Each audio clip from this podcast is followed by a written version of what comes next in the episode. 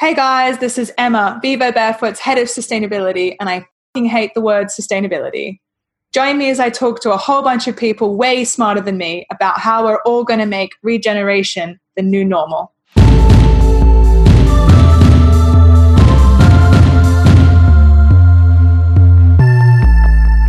Hey guys, welcome to the Vivo Barefoot Regeneration broadcast. Our guest today is Alice Wilby.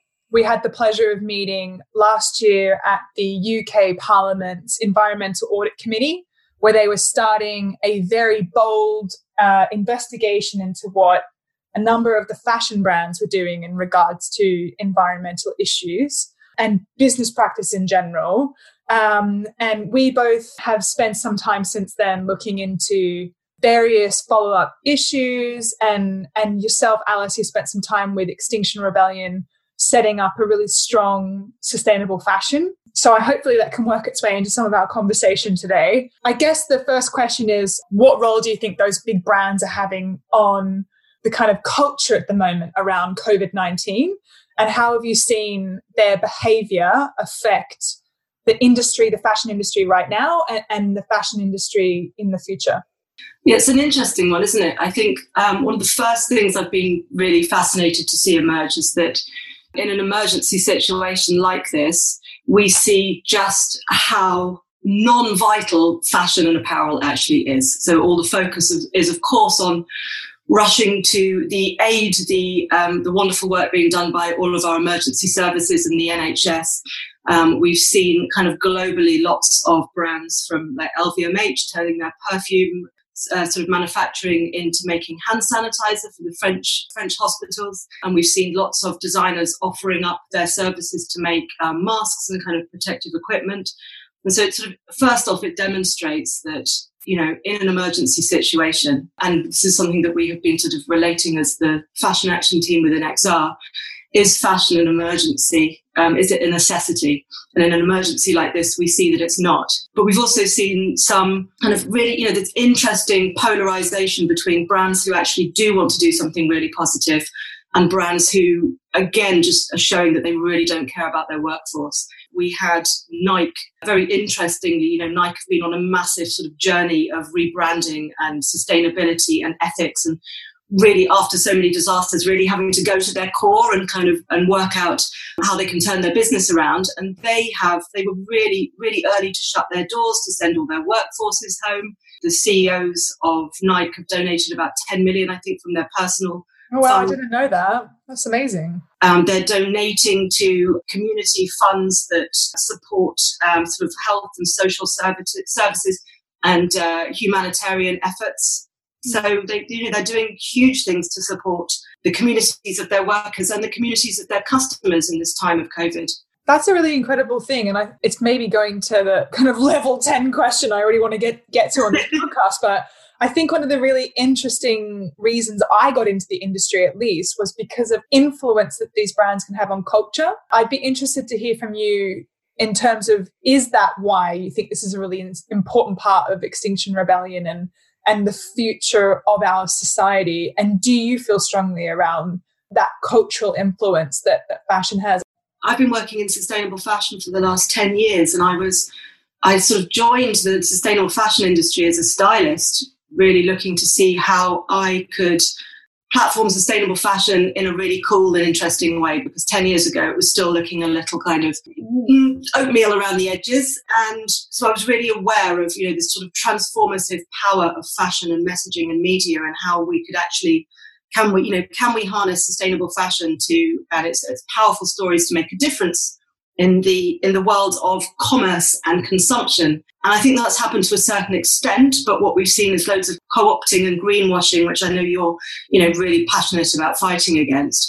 But back to your question, in this kind of situation, you know, the power of brands, not just through how they deal with their supply chains, their workers, and their CSR, you know, commitments, how they use their branding and their messaging and their power to affect positive change. And, you know, I would have laughed 10 years ago if you told me I'd be talking positively about Nike right now.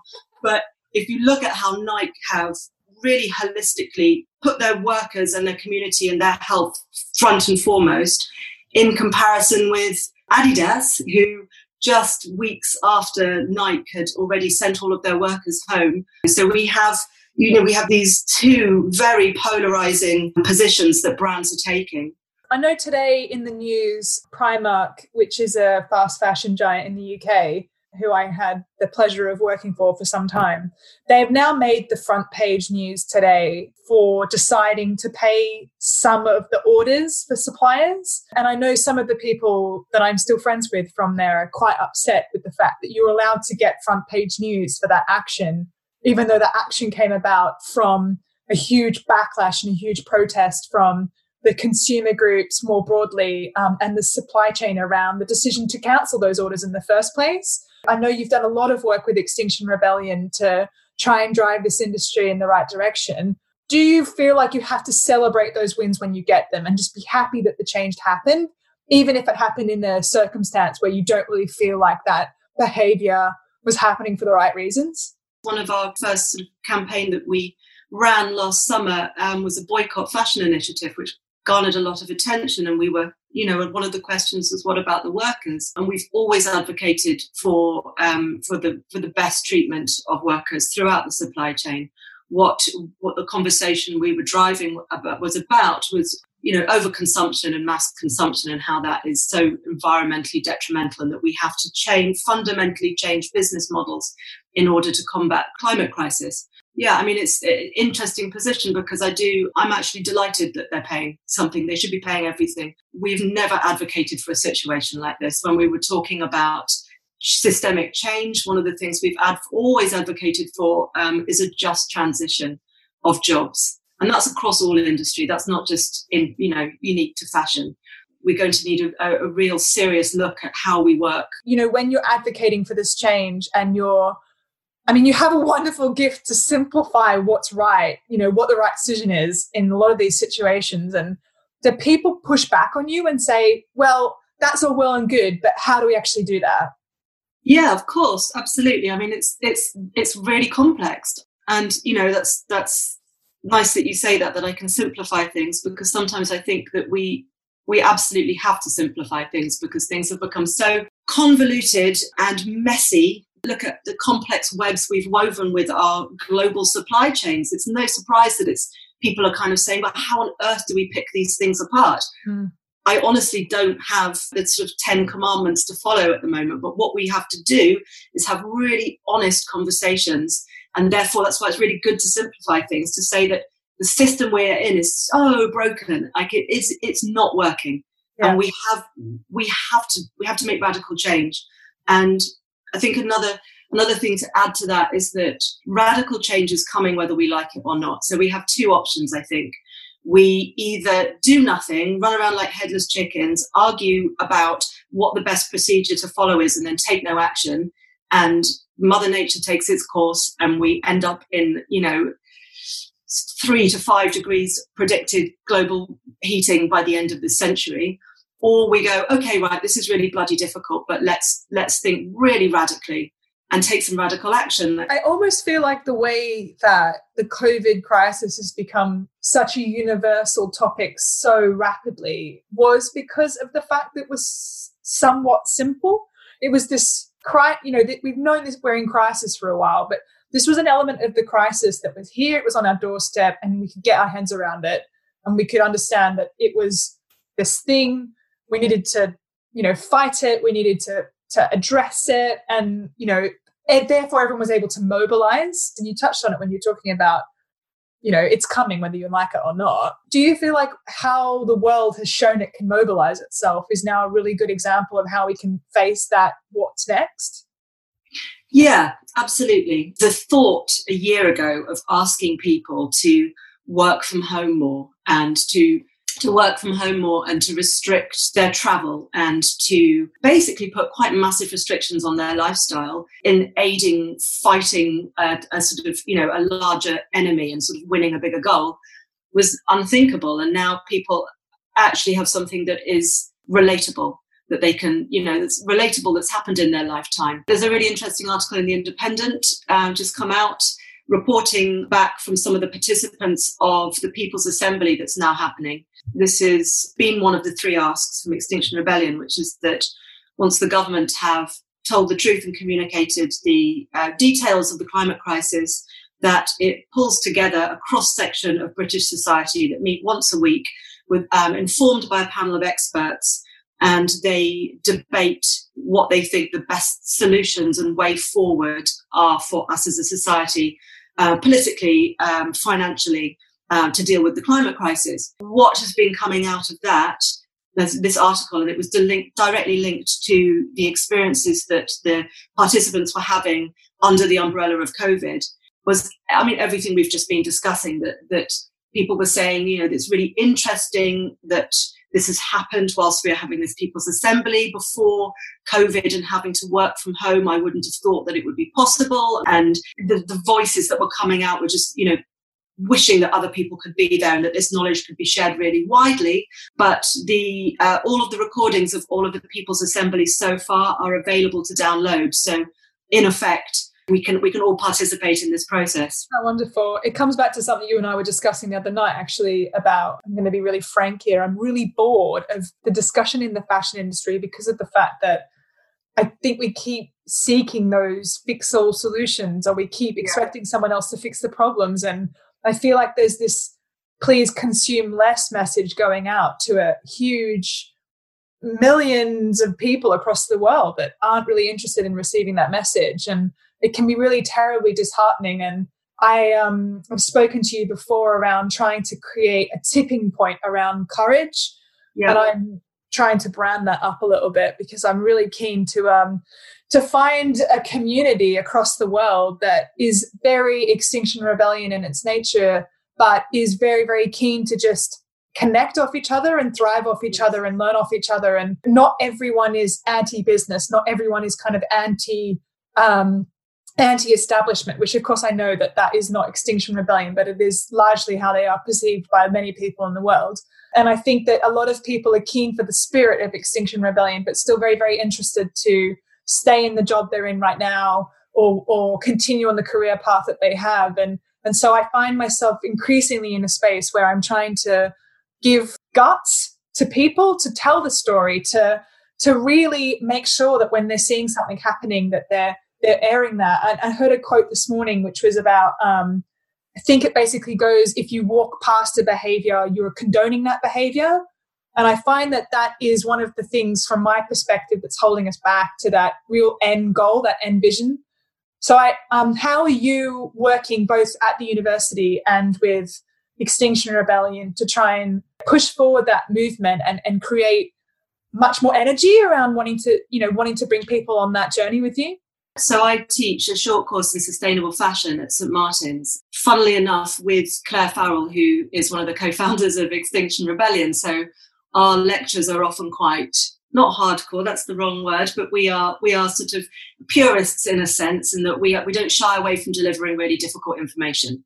We also give them lots of wonderful, empowering stuff to take away, but we also give them the kind of hard line. And one of those hard lines, unfortunately, is in this larger conversation, not necessarily in my course lecture, but in this larger conversation, is that some jobs are just not fit for purpose for the future.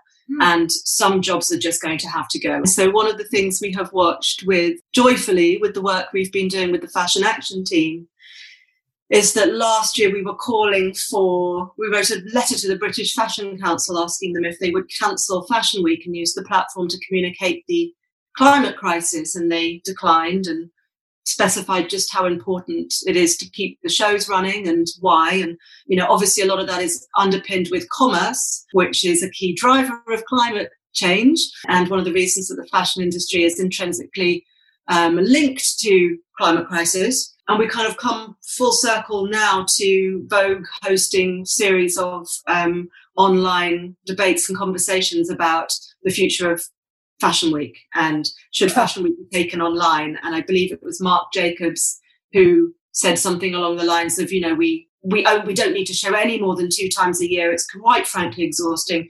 We're making far too much stuff that people do not need. And he basically said, I am fed up with creating products that people do not want or need. Thank you. These are the kind of voices we need. And we've seen this in the years running up to this. We've seen so many designers and heads of company kind of burn out and crash or can just abdicate from their positions because they are under so much pressure to create so many collections and they physically can't cope.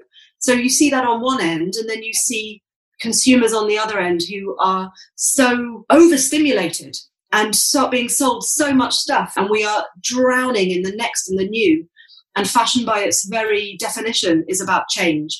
Fashion by its very definition is about next and zeitgeist and visionary ideas. So let's harness that. You know, back to your question about the potential for the fashion industry. I think what we have is a really powerful industry of creative minds, problem solvers, inventors, and many people who really passionately care about the environment. We've been on the phone and on Zoom with press agencies all around the world talking to them about our approach for this.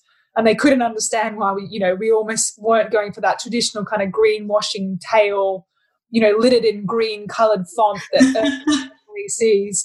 And actually, they came back to me this morning, got a very funny email this morning at 4:00 in the morning saying, can you please give us a really long list of how we can recognise greenwashing during this Earth Day week, which I thought was really fascinating. That's culture change, right, in the right area. And even the way that we've built this podcast series up towards donating to rewilding projects, the amount of work we had to do on the commercial end to try and model that so it wasn't steering consumers directly back to buying a shoe, because that's not why we're doing it. That's really interesting. I mean, that just shows you how we've built a culture that is completely centered around sales. And even for a brand like yours, who is about fundamentally born out of a passion for humanity and health and nature, you look at it, it's a similar parallels with Patagonia.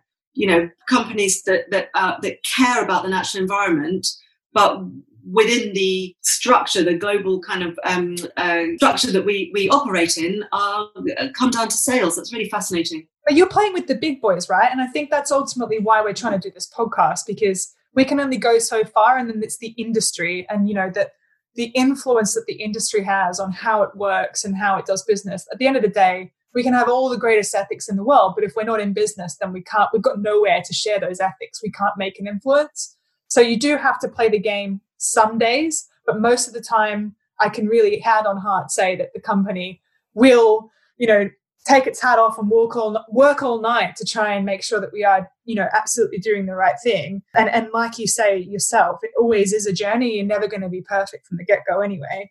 So coming out the back of this lockdown, what advice would you have for small brands and visionary brands like Vivo Barefoot to take on regeneration as a really fundamental part of their business? That so many of the innovators who have got the really kind of like visionary approach get squashed and pushed out by the larger competition who don't care. I think what we are seeing and what we will have to see is a shift in brand identity and brand purpose, massive shift in brand purpose. So, I've sort of joked before that I think just certain massive brands would continue to exist if they had to carry on doing business as a branded coffee shop and not sell luxury handbags anymore. They'd be quite happy as long as they had the market share and their brand identity. And I think we have to, as a whole, reframe who the main shareholder is in all of our businesses. It's got to be nature. It's got to be Mother Earth. We've got to work with Mother Earth as the shareholder. This has been sort of pissing me off for quite a while that Notre Dame went up in flames last year. We saw this huge outpouring of resources from, major fashion houses, LVMH, Kering, for example. I think they pledged about 300 million between them, 300 million euros. And of course, it was heartbreaking to watch an iconic building burned down like that. But at the time I was thinking, our fucking planet is burning. Our home is burning around us. We are literally, the world is literally on fire. Why are you not donating to that? As these massive conglomerates, you have plundered the earth for such a long time, taking its natural resources and making loads of products that people don't want. End up in landfill and aren't recyclable. There's no closed loop. The majority of it hasn't been designed or grown in any kind of regenerative way. And, you know, this sort of sentiment that was poured out to fund and support the rebuilding of this, you know, arguably beautiful and important landmark. Where is the money? Where's the money for climate crisis? Where's the money to support Earth? Where's the money for Earth Week? Why, you know, why are the funds not there for that? And it's really interesting, again, you know, back to what Nike have just done, that brands can utilise their power and really look at what they're doing as a business. The only brands that can use their power like that are the ones that already had it in place. Like, it can't be a reactive thing. If your culture is not complementary to regeneration, to, you know, nurturing the environment and nurturing people's health and communities, then you aren't going to be able to react that way. I feel like unless we're really willing to have those hard conversations you mentioned, and to really, you know, support and get behind those companies that are behaving in the way that you've just described then, in terms of Nike and really embracing the community and you know, leading by example, that I'm going to fail to get out the back of this and hope that we aren't just going to see, you know, Venice become, you know, the waters in Venice become dark again and airlines taking off again and everything going back to the way it was. We need a shakedown. We need a complete systemic shakedown and reshaping. I mean, you're talking about culture and culture in business in the companies. You're absolutely right. You know, I've spoken to people who used to work at Topshop and describe the anxiety that they would feel when they knew Philip Green was coming into the office, and the body shaming and the outfit shaming and the negativity that he would single people out and direct at them. And that's from the boss of your company. And you're working for a company that's all about envisaging beautiful fashion to empower young women, and he's degrading his female staff. How do you deal with the fact that a lot of the people that you teach then, they aren't really aware of that? Because I hear over and over again, no, can we please just no positive news? Let's talk about all the wonderful, bright, bubbly sides of sustainability. I've even had 2 emails from journalists in the last week that have told me, we only want really simplistic, positive news stories around sustainability. I'm like, okay, cool, great. It was lovely to chat to you. No further business. I don't have the time for that. That's another form of greenwashing, and they're just absolutely so desperate to put something positive out there. You also wonder where the funding is coming from higher up, and where those requests for those kind of articles are coming from. And it's not about talking negativity. It's just about giving people the information that they can have and they need to make the right decisions or make good decisions or feel informed. And I think it's what we've had for such a long time, as you know, is just this this culture of profit at all costs, above environment, above humanity, above workers, above animals, above absolutely everything. And so that's why people are silenced, and that's why, on the flip side, journalists are searching for positive stories because they need to make sales and they need to they think about certain brands' bottom lines. Which is probably a good note to wrap up, because I think let's listen to your call to action. I think I'd be really keen to hear what your call to action is to the people who might be listening to this. I think come and join Extinction Rebellion. Come and join us in the Fashion Action team. And hold brands to account. And I think, you know, use this time that we have been having, it's sort of downtime, a time of less, to really contemplate just exactly what we do and don't need in our lives and what's important. These huge brands have had such power over us for such a long time. You know, these like mythical narratives of this promised land, essentially, that we are continually sold by big brands. It doesn't exist, and it's not going to exist in any kind of format in the future if we don't combat the climate crisis. So, you know, really use that as a guiding light. And if you're still unsure, I mean, Google, check out the news, and there's so much information out there. And like wonderful Greta Thunberg always says, you know, we have to follow the science right now. So I think that's my ultimate kind of call to action. We all have to follow the science. So thanks for taking the time, Alice. It's been such a pleasure. If people want to find out more about you or what you're doing with Extinction Rebellion or your work with Central Saint Martins, where can they go to? Yes, so you can go to, for our fashion action work, you can go to xrfashionaction.com. It's all the information that you need to go and get involved there. And you can follow us on Instagram and on Twitter. I'm also going to be teaching again soon at St. Martin's, quite possibly in the virtual realm, and then we've got short courses over the summer and over the autumn term, but that can all be found on CMS Short Courses website. Awesome. Thank you so much. I know it's been so hard. It's such a trying time for all of us, and we're all recording this from our homes. So I'm really pleased to have you on board, and I really hope that you've inspired some people to think about things slightly different at this time. So thank you very much, Alice. Thanks, Emma. A pleasure to chat to you as always. Cheers. Bye. Well, that's it for today. If you managed to get the entire way through this podcast without getting really annoyed by my bloody Australian accent, you deserve an award. For more information and to listen to the other episodes, go to vivobarefoot.com. See you later.